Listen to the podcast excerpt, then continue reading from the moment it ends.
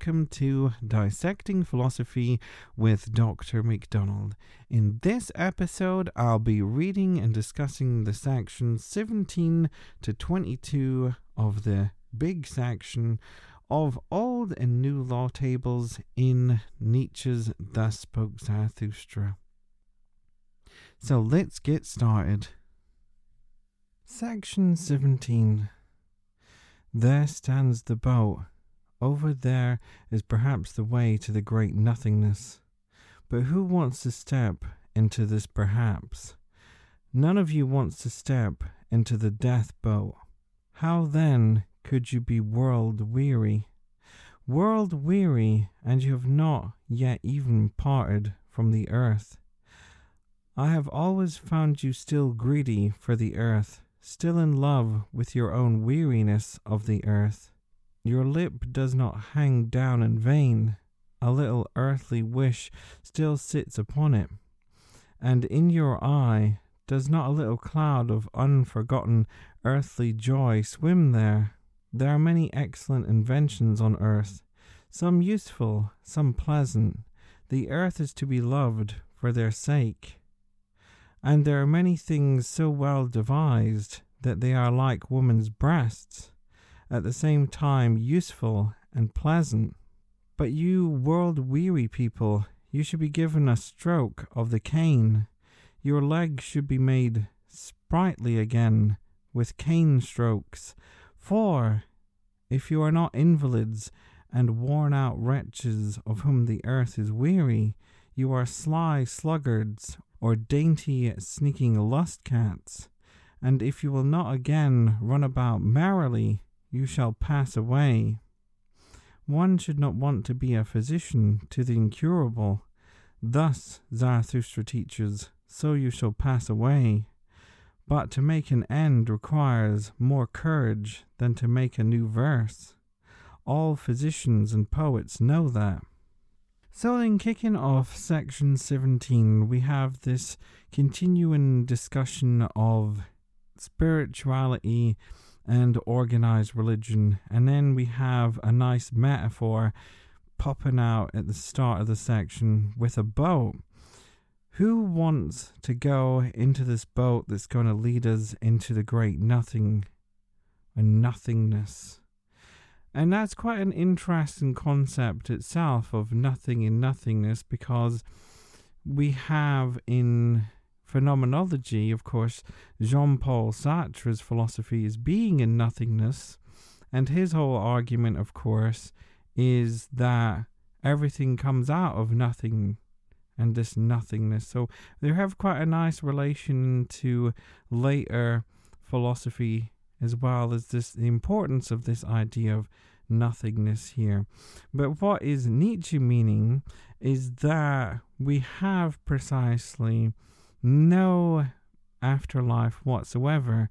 In fact, when we have an idea of the afterlife, it's precisely given to us through organized religion precisely as that a life that is lived post death in a fantastical way through whichever way that is, in whichever organized religion that is.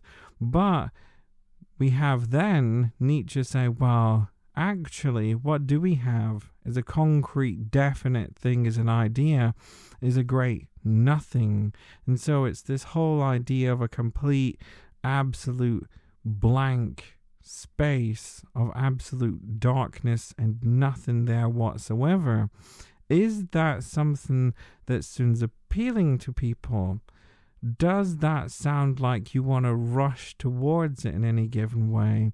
And of course, what Nietzsche's making us think of here is no, we d- wouldn't want to, in any given way, rush towards a thing that has absolutely nothing there and a complete blank space. And so, why, you could say, is the idea of the afterlife so appealing is through the way in which is argued to be so much better than life now. But here you have Nietzsche say, well, that's not the case because what we actually have is nothing. And in fact, if I said to you, let's go jump in the boat and let's go for it. Let's go towards this thing. Would you want to do it? No. And then comes in, of course, the crucial question well, if you don't want to go for it into this nothing, how could you then be world weary? How can you be precisely weary of this world when you have absolutely no enthusiasm to want to go to the next world because of that big nothingness that's there. And then what Nietzsche wants us to think upon as well is not a new idea at all that he's argued for in Zarathustra, where we say, well, where precisely does all the joy and pleasure come from is the world itself and enjoying life in the here and now. And we get that added on to the idea, well, there's many excellent inventions on earth, as he says, some useful and some pleasant, as of course we have much more inventions now. They give us much sense of a great enjoyment of things because they allow us to enjoy the world in the here and now. And of course, and television is such a great example of that because it helps us enable to indulge our various different interests that we may have through whatever it is, watching documentaries or even just watching sitcoms or movies and so on all enabling us to not only be entertained, but also at the same time allowing us deeper insight into topics. I mean, we could only just think about the fantastic documentaries done by the BBC and David Attenborough with the whole planet Earth as a series, as well as various different documentaries that's all on Netflix and so on that enables us insight into various different aspects of things that were not brought to light before. And suddenly is brought to light and then has so much mainstream attention. And then everybody's like oh that's so interesting. I need to go watch that. And of course we can go into just all the different various types of inventions over time and so on. And the whole point of that is of course what's the whole point of just inventions? Is creativity what does creativity allow us to do? Is allow us to indulge our own interests and therefore build upon knowledge within a given field and therefore help us also to enjoy life and whatever it is that we're doing. And so nietzsche's really saying here for the people that are world weary or those people who focus upon death in the afterlife, what you need to do is hit them in the legs with canes. And so the whole idea of that is, of course, that they've become numb in some sort of sense. And so you need to put the blood back into their legs so they're able to move around again. And so, if they were able to move around again, then they would be able to do all the fantastic things that you were able to do when you're able to walk, basically, in that given instance, where you would be able to enjoy life in the world. And if they don't want to go and enjoy life in the world, as he says, well, that's okay because eventually, over time, their whole mindset and so forth will be passed away and a whole different mindset will be emerging. Always that reference that we don't have it here though, but to that great noontide, as he says, when that fresh dawn's going to appear with different outlook and different perspective. Section 18 O my brothers, there are law tables framed by weariness and law tables framed by laziness indolent laziness, although they speak similarly, they want to be heard differently. Look here at this languishing man. He is only an inch from his goal, but from weariness he has laid himself defiantly here in the dust, this valiant man. He yawns from weariness at the path and the earth and the goal, and at himself. He refuses to take another step, this valiant man. Now the sun burns down upon him, and the dogs lick his sweat. but he lays there in his defiance and prefers to languish, to languish an inch from his goal. Truly, he will have to be pulled into his heaven by the hair, this hero. Better to leave him lying where he is laid himself, so that sleep, the comforter, may come to him with cooling, murmuring rain. Let him lie until he awakes of his own accord, until of his own accord he disavows all weariness and what weariness has taught through him. Only, my brothers, scare away the dogs from him, the indolent skulkers, and all swarming vermin, all the swarming cultured vermin who feast upon the sweat of every hero. So for section 18, then, we have this image of a man who's worked really hard and is almost at the goal that he needs to reach. But he's ultimately worked so hard, he needs to rest and lie down and collect himself in order for him to be reinvigorated in order to reach his goal. And the key thing is this whole aspect of will he reach his goal or not, because he has the potential for things to hold him back. And the things that hold him back is the, as he says, the dogs that lick his sweat, which then, at the end of the section, it says, Scare away the dogs from him, the indolent skulkers, and all swarming vermin, all the swarming cultured vermin who feast upon the sweat of every hero.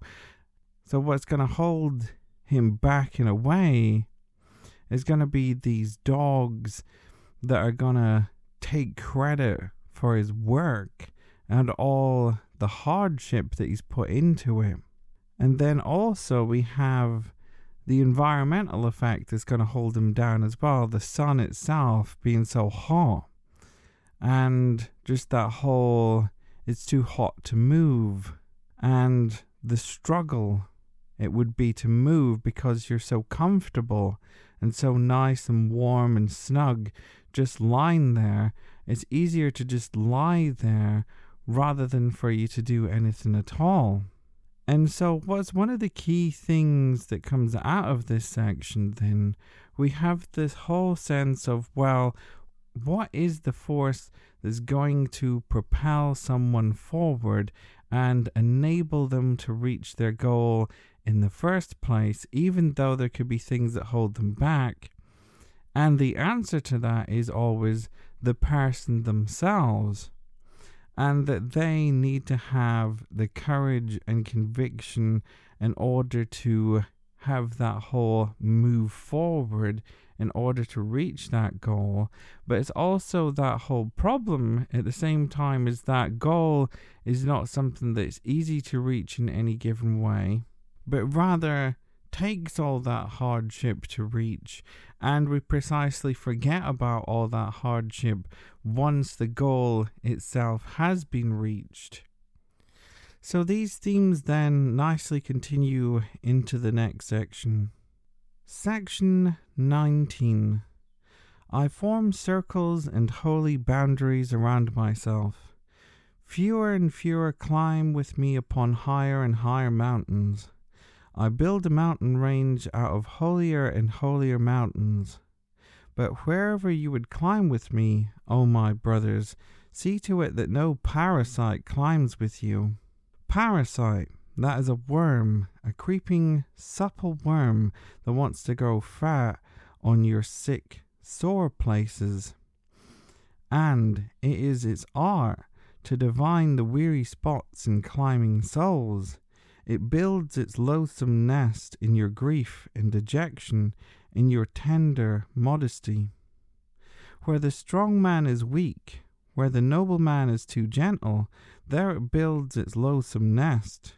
The parasite dwells where the great man possesses little sore places.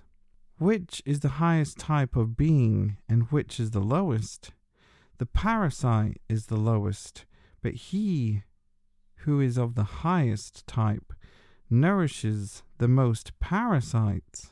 For the soul, which possesses the longest ladder and can descend the deepest, how should the most parasites not sit upon it? The most spacious soul, which can run and stray and roam. The farthest into itself, the most necessary soul, which out of joy hurls itself into chance, the existing soul which plunges into becoming, the possessing soul which wants to partake in desire and longing, the soul fleeing from itself which retrieves itself in the widest sphere, the wisest soul to which foolishness speaks sweetest the soul that loves itself the most, in which all things have their current and countercurrent, and ebb and flow. Oh, how should the highest soul not possess the most parasites? So, section 19, then, we have coming back in this whole relation into climbing mountains. And by this point, it's no surprise that we have the mountains come back in because Zarathustra loves his mountains. And the whole point about mountains and this whole aspect of climbing is that relation into knowledge and gaining knowledge, and therefore the steep climb we have in order to try and to understand things and gain knowledge from things. But we also can relate it into the whole aspect of self improvement as well through that steep climb that we have and to trying to improve ourselves as an individual. And in the midst of all that, he says, which is quite a nice overlap with section 18, for section 19, we have the parasite, quite like before we had the idea of the dogs licking sweat. And here, what happens with the parasite is he says, These are little supple creeping worms. And what do they do? They precisely feed on your grief and dejection. And so we have this whole aspect of whenever we try to climb the mountain, as he says, in a metaphorical sense, again we have this whole aspect of, well, there's going to be things that try to hold us down.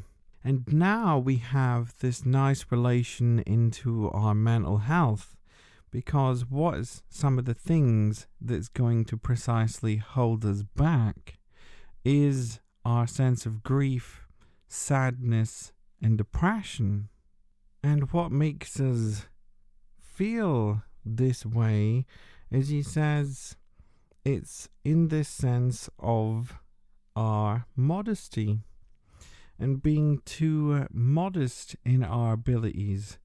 And so, a great example of that is, of course, when you have a great violinist and simply they say, I enjoy playing violin.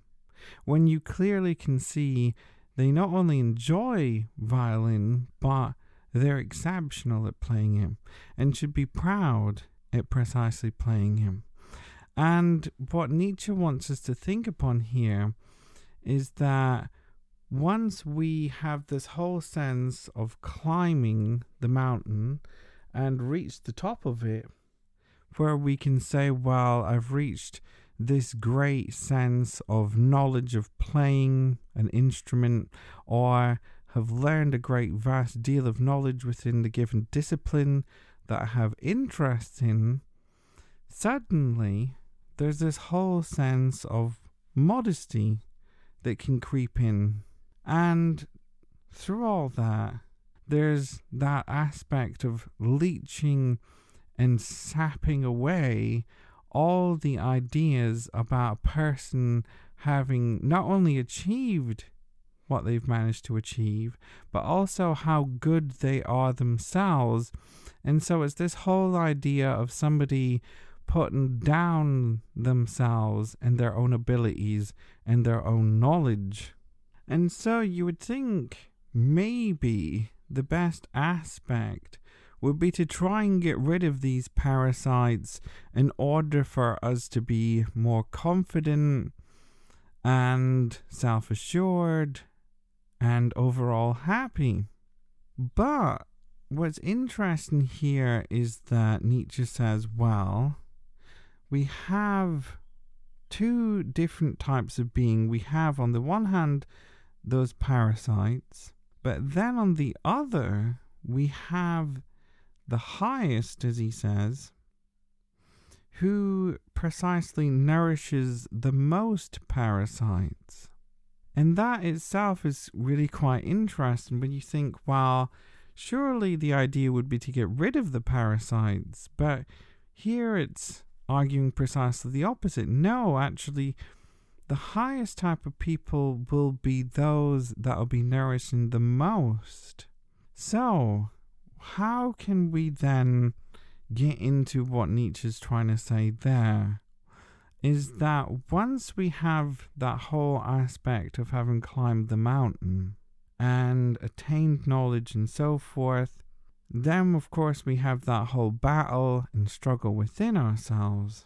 But it's also to affirm this sort of return and continual struggle that occurs within us, that it's not something that just simply can be resolved in any given way, or any model can just say, well, if you follow this and do this, therefore you're going to be a nice, happy person free from all of life's strifes and troubles. And on the other hand, here we have Nietzsche saying quite the opposite. No, that's not how things work. You can't just suddenly do this, that, or the other, and nothing's going to return back as a problem. That's not how it works. But also, it's a sense of here, well, we need to affirm this tension and struggle also within us because it enables us to precisely affirm all the joyful, pleasurable moments that then occur. And so, what we have a nice relation into here is a nice Bob Ross quote. For Bob Ross, the fantastic painter as well, that teaches people back in the day on TV how to do your nice landscape painting. And what one of Bob Ross's quite famous quotes is is that you've got to have a little sadness once in a while so that you know when the good times come. And it's the same sense here of that, well, you've got to have this tension and struggle and strife within ourselves because, yeah, the good times will come back. But it's also the fact that we can't just suddenly try to sweep that under the carpet and act like it doesn't exist. Because what it enables us to do is precisely affirm those times when the joyfulness and happiness all comes back to us. So when we have that person who's self confident and seems extremely happy, we're saying, well, that's only on a surface level. And Nietzsche's saying, well, within all that, what we don't see is, of course, the depths. We don't see any of the internal struggle that's going on within somebody's life, within their own mental health, and so on. And within all that as well, we need to affirm all that because it then allows us to also affirm all the good times and happiness because we wouldn't know what that was if we didn't have also like what Bob Ross says, the little sadness once in a while. Section 20. O my brothers, am I then cruel? But I say, that which is falling should also be pushed. Everything of today, is falling, it is decaying.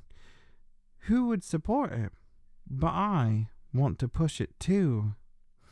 Do you know the delight that rolls stones into precipice depths? These men of today, just see how they roll into my depths. I am a prologue to better players, O my brothers, an example, follow my example, and him you do not teach to fly. Teach to fall faster. So, a really nice, wee small section for 20, where we have Nietzsche then affirm the whole relation into structures of knowledge and ultimately helping push things to the destruction, taking the legs from out underneath them and allowing them to fall and collapse down. And as he says, what do we want is them to roll away. And I don't want you to teach people how to fly anymore. We rather want to teach them how to fall faster. And so what's interesting there as well is when we have that relation to flying as well. I don't want you teaching people how to go and to think about metaphysics and coming away from the world. Rather, I want to push things down and help them be destroyed faster. I'm a prologue to better players, as he says. And that's the whole point where we have this relation into knowledge and affirming the destructive nature of it. Because, on the one hand, we could say, well, in traditional philosophy, what does it always try to do is establish foundations that are solid and completely concrete. And what does that ultimately do? Provide a nice stable basis for everything else. And there's kind of an irony within the history of philosophy because one person comes along and tries to establish a foundation, and then another person comes along and they've got a better foundation, and then yet another person comes along and then tries to fix out the foundation again. The irony, of course, is the fact as there's that continual change and continual having to fix the basis for everything all the time. And within all that, Nietzsche's like, well, good. Allow that to happen. Allow that foundation to crumble and have to be fixed again. So here Nietzsche's clashing with traditional philosophy in allowing and affirming precisely this whole relation into the change of structures of knowledge. Why is that? Because when we affirm that change, I'm that whole affirmation and affirming of better players to come out, as he says. So when we have that relation into change, we also have that relation and affirmation of newness and new knowledge and ideas and perspectives every single time as it moves forward. And that's the whole thing that we get out of section 20 is that we need to push things in order for them to crumble and when and once they're all nice and destroyed and so forth and picked apart, then different perspectives and ideas will emerge. And therefore, how much better it would be to continually affirm this forward motion of knowledge all the time is this continual change through ideas and different perspectives rather than this complete static idea of knowledge where it's always the same and unchanging all the time. Section 21 I love the brave, but it's not enough to be a swordsman. One must also know against whom to be a swordsman, and there's often more bravery in containing oneself and passing by, in order to spare oneself for a worthier enemy. You should have enemies whom you hate, but not enemies whom you despise. You must be proud of your enemy, thus I taught once before. You should spare yourselves, O my friends, for a worthier enemy Therefore, you must pass many things by. Especially, you must pass by many of the rabble who din in your ears about people and peoples. Keep your eye clear of their for and against. There is much right, much wrong in it. Whoever looks on grows angry. To look in, to weigh in, that comes to the same thing in this case. Therefore, go off into the forests and lay your sword to sleep. Go your ways, and let people and peoples go theirs. Dark ways, to be sure, on which not one hope lightens any longer. Let the shopkeeper rule where everything that still glisters is shopkeeper's gold. The age of kings is past. What today calls itself the people deserves no king.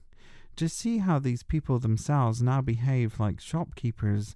They glean the smallest advantage from sweepings of every kind. They lie in wait for one another. They wheedle things out of one another. They call that good neighborliness.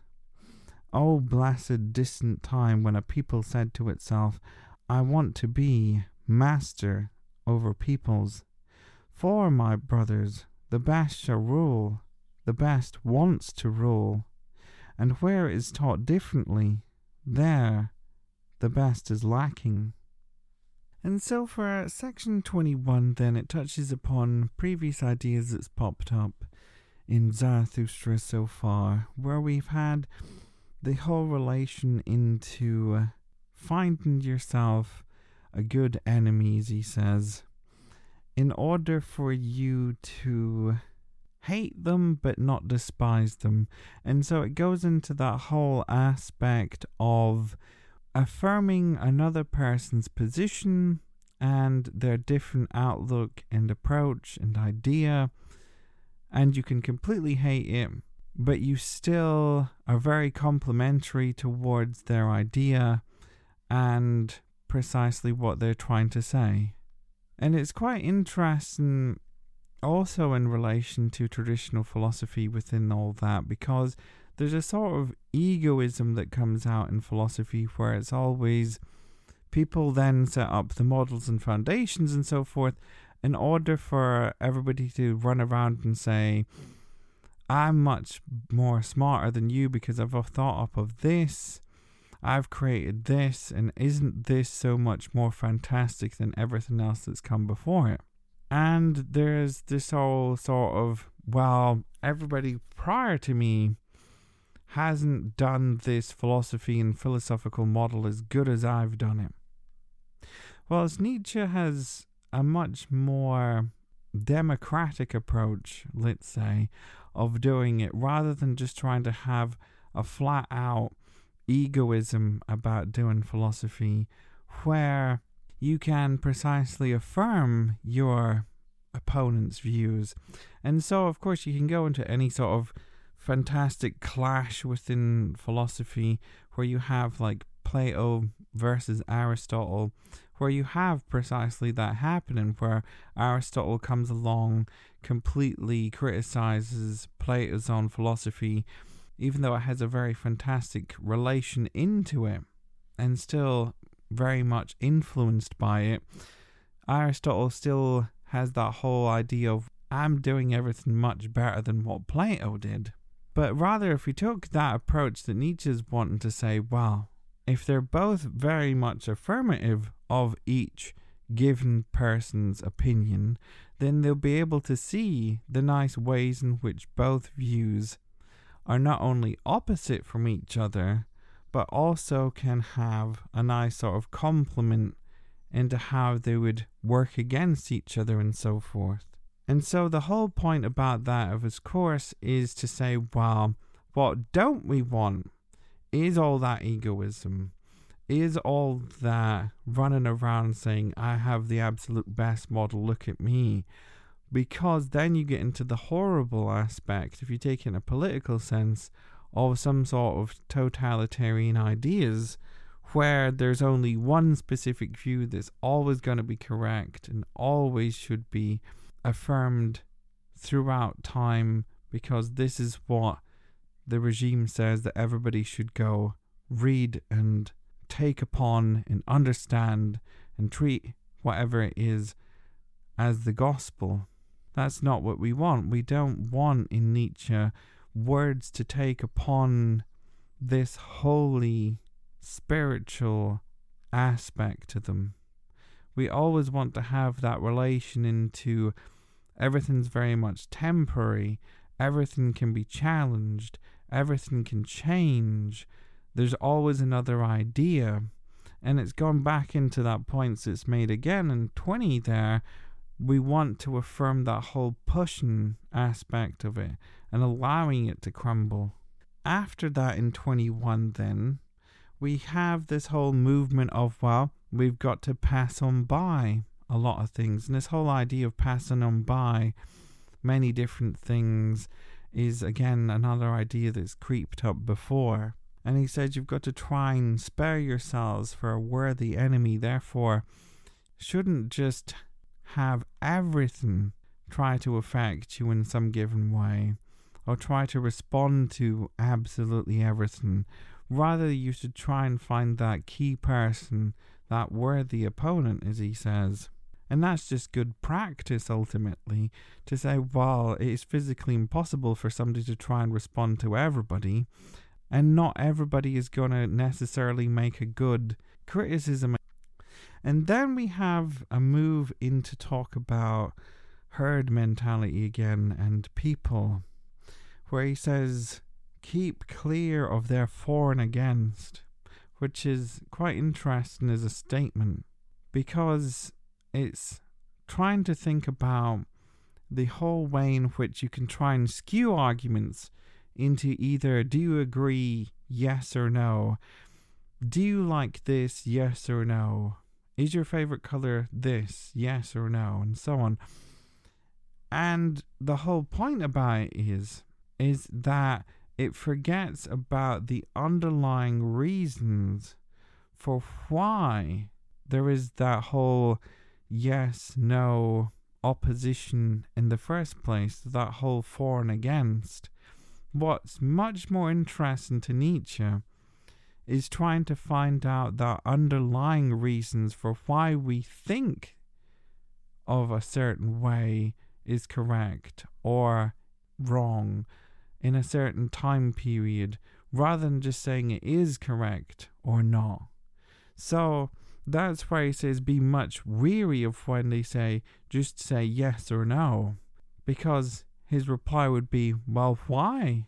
Why do we think yes or no?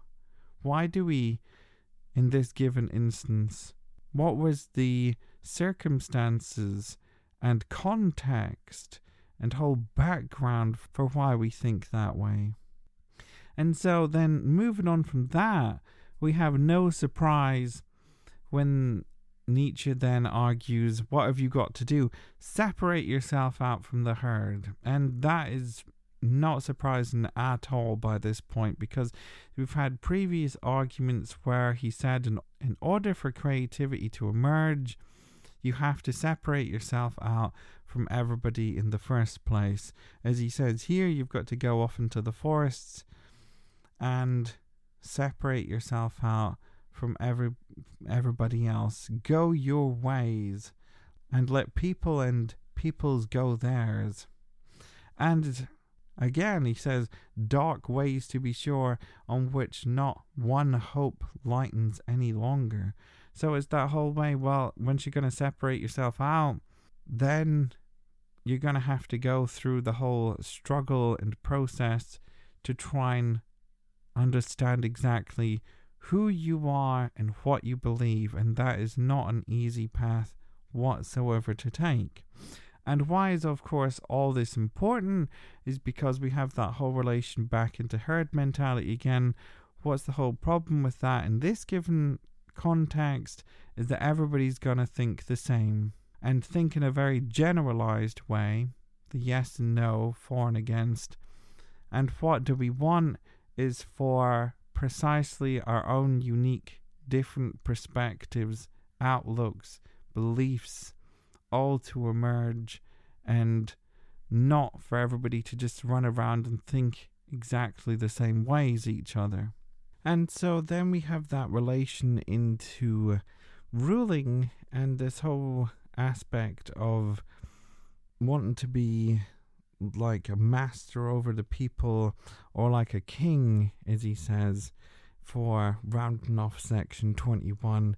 And it just fits into, again, a previous idea of, well, if we're not obeying, so if we're not in the sense of just accepting things at face value, what are we going to therefore do by separating ourselves out from the herd is move towards a more commanding aspect through wanting to try and not rule people, but in the sense of allowing other people to find the best version of themselves out of all that as well, and to therefore affirm and allow other people to flourish through having such a great person to command over everybody else.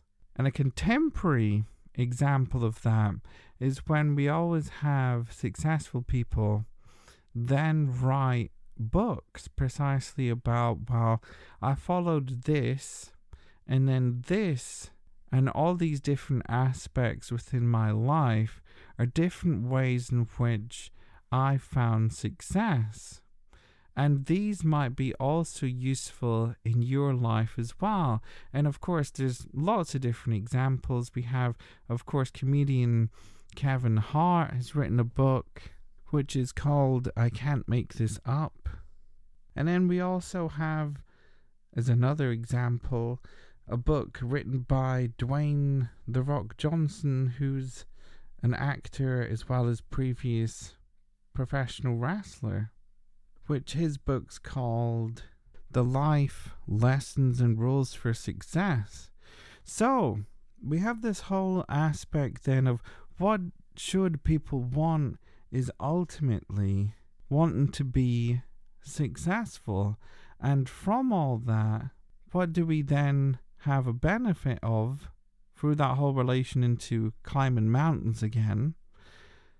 Then one person's achievements can then also have the beneficial knock on effect of helping others also achieve success. And then this is a nice overlap in themes with section 22. So, continuing on then, if they had bread for nothing, alas, what would they cry for? Their maintenance, that is their proper entertainment and life shall be hard for them. They are beasts of prey, even in their working. There is robbery, even in their earning. There is fraud. Therefore life shall be hard for them. Thus they shall become finer beasts of prey, subtler, cleverer, more manlike beasts of prey, for man is the finest beast of prey. Man has already robbed all beasts of their virtues. That is why, of all beasts, life is the hardest for man. Only the birds are still beyond him. And if man should learn to fly, alas, to what height would his rapaciousness fly? So, what's another couple of aspects that's coming out of herd mentality is the whole relation into simply complaining about a thing and then also a relation into greed, which then goes into 21 and the relation into shopkeeper and shopkeeper's gold as well. And then for 22, we also have this stripping out beasts of prey of their virtues. So, what does ultimately the whole thing entail? Is it nicely then fits all the way back into section 18, where we have the man lying down, ultimately not reaching his goal. This is a similar situation where we have people ultimately focused on solely greed, wealth, and complaining without ever actually reaching a goal for things. And therefore, he says, well, what would happen even if we achieve flight, which of course happened after Nietzsche's death, famously December 17th, 1903 is when Wilbur and Orville Wright made four brief flights on the first powered aircraft. But what Nietzsche's saying as well, there is no limit basically to our greed as a species. And from all that, we're like this, going back into it again, man who's sat there not getting to the goal whatsoever. Because what's ultimately happened is that we strip away all the beneficial qualities out of things, like the beasts of prey.